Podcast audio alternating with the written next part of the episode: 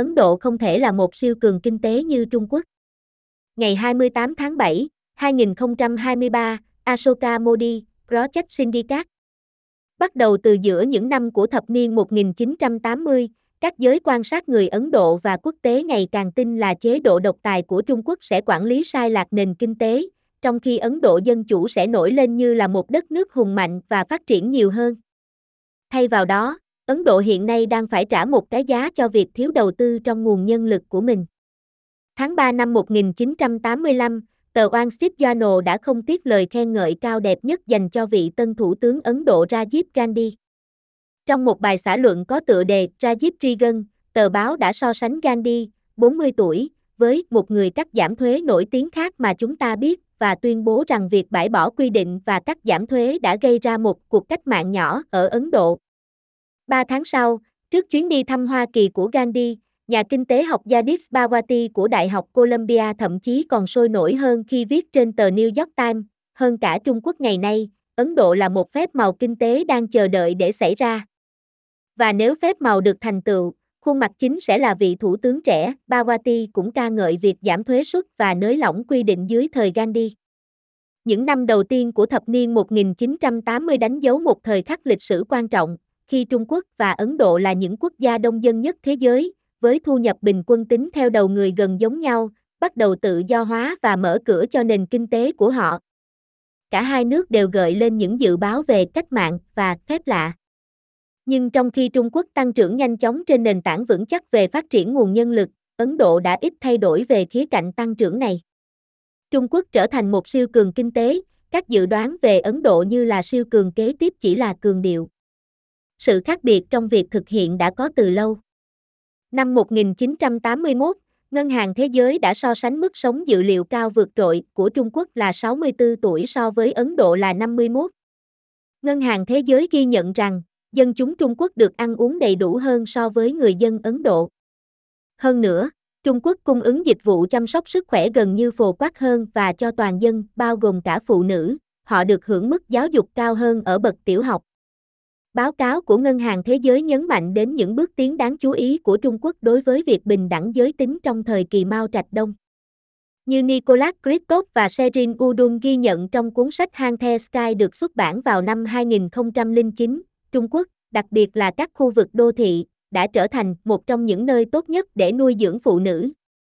Gia tăng khả năng tiếp cận về giáo dục và tỷ lệ tham gia trong lực lượng lao động của nữ giới cao hơn làm dẫn đến mức sinh sản thấp hơn và cách thực hành việc nuôi dạy trẻ em được cải thiện.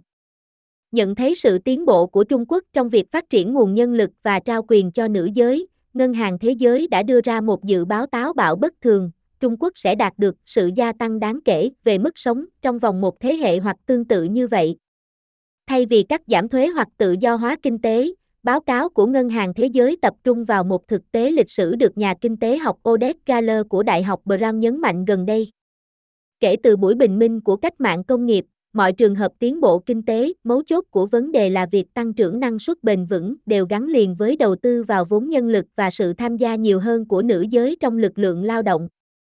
Chắc chắn, việc tự do hóa thị trường đã giúp ích rất nhiều cho sự tăng trưởng của Trung Quốc và Ấn Độ.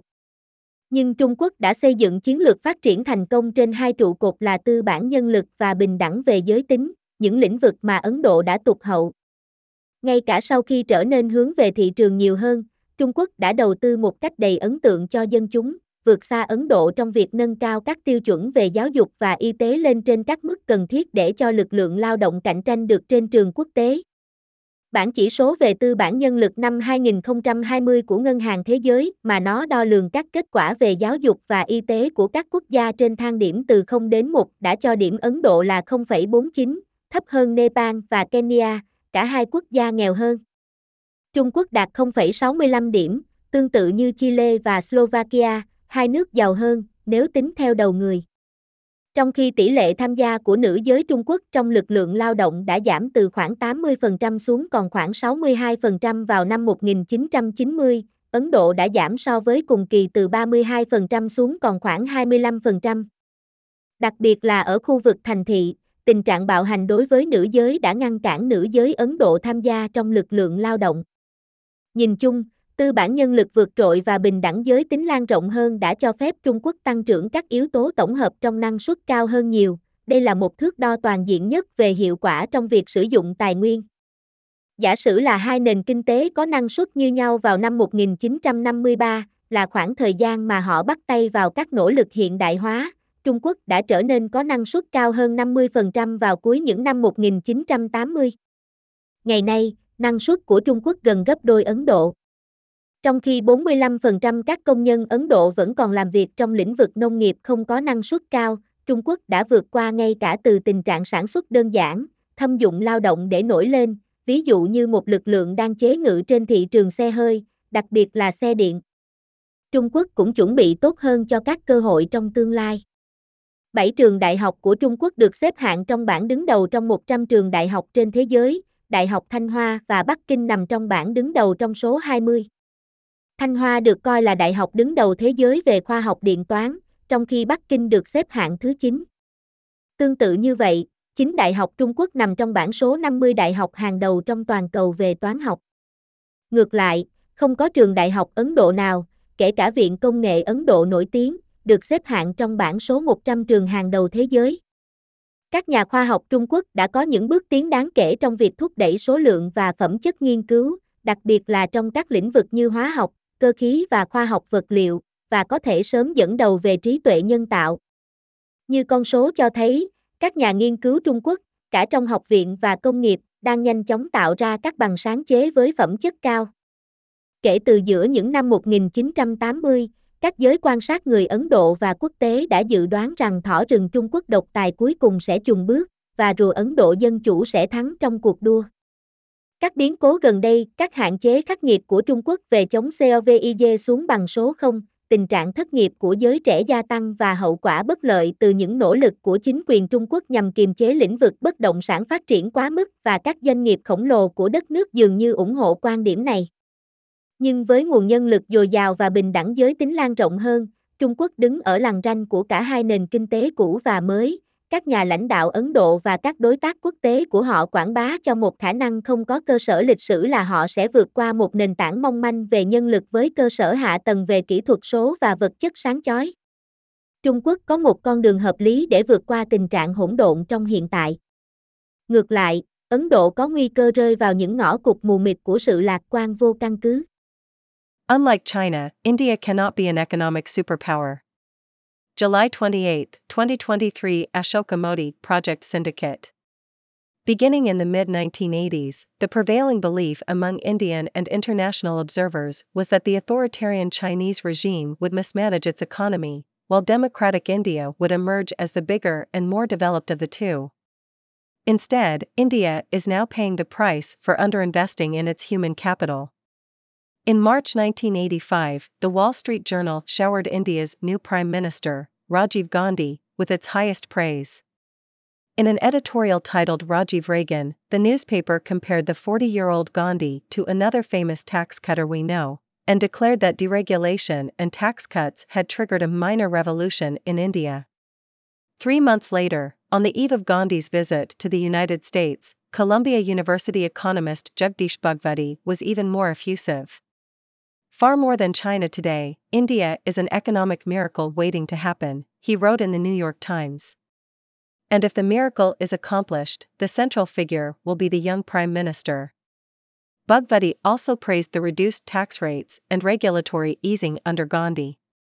The early 1980s marked a pivotal historical moment, as China and India, the world's most populous countries, with virtually identical per capita incomes, began liberalizing and opening up their economies. Both countries elicited projections of revolution and miracle. But while China grew rapidly on a strong foundation of human capital development, India shortchanged this aspect of its growth.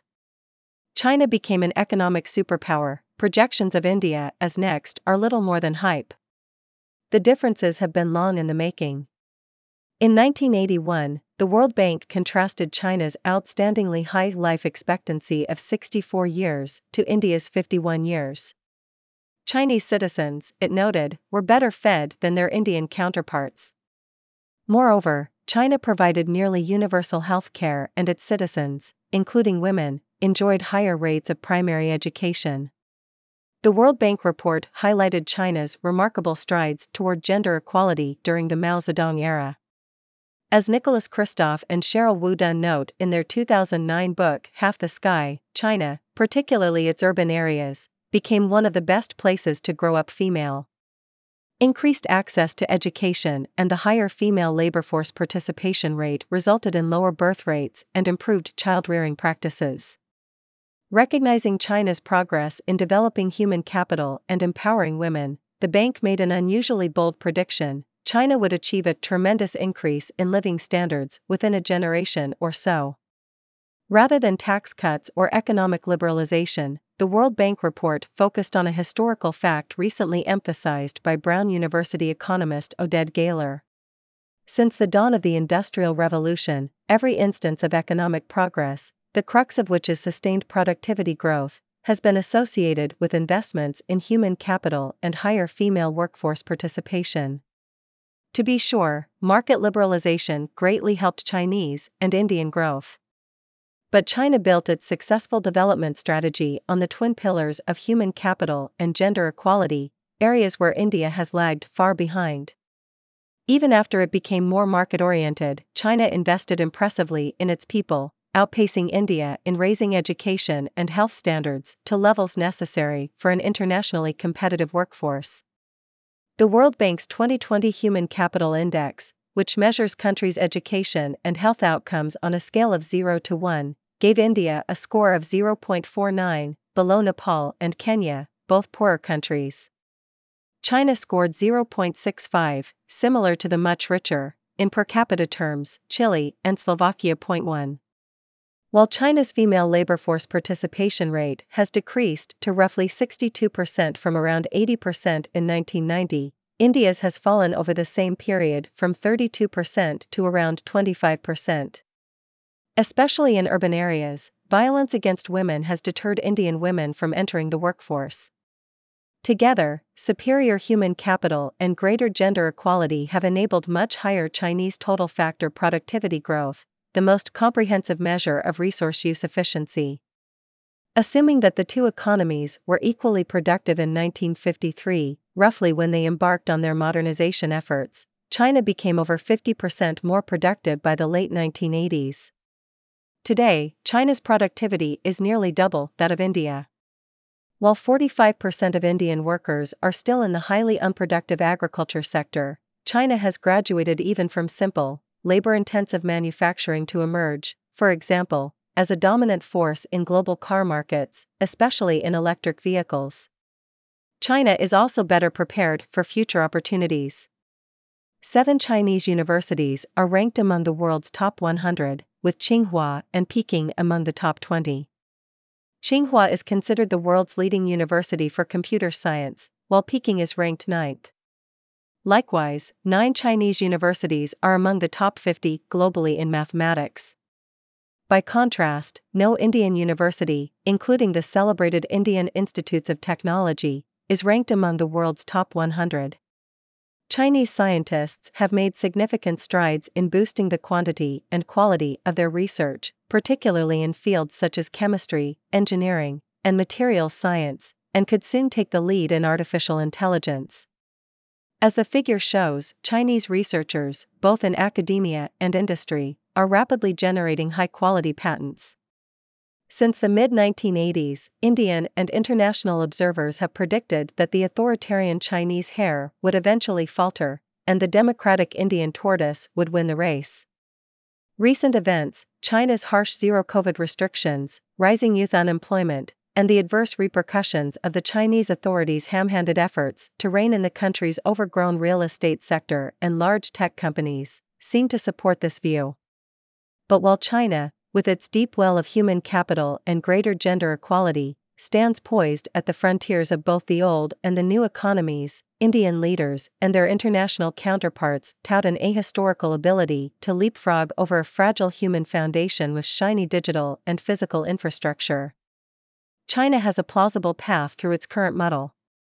India, by contrast, risks falling into blind alleys of unfounded optimism.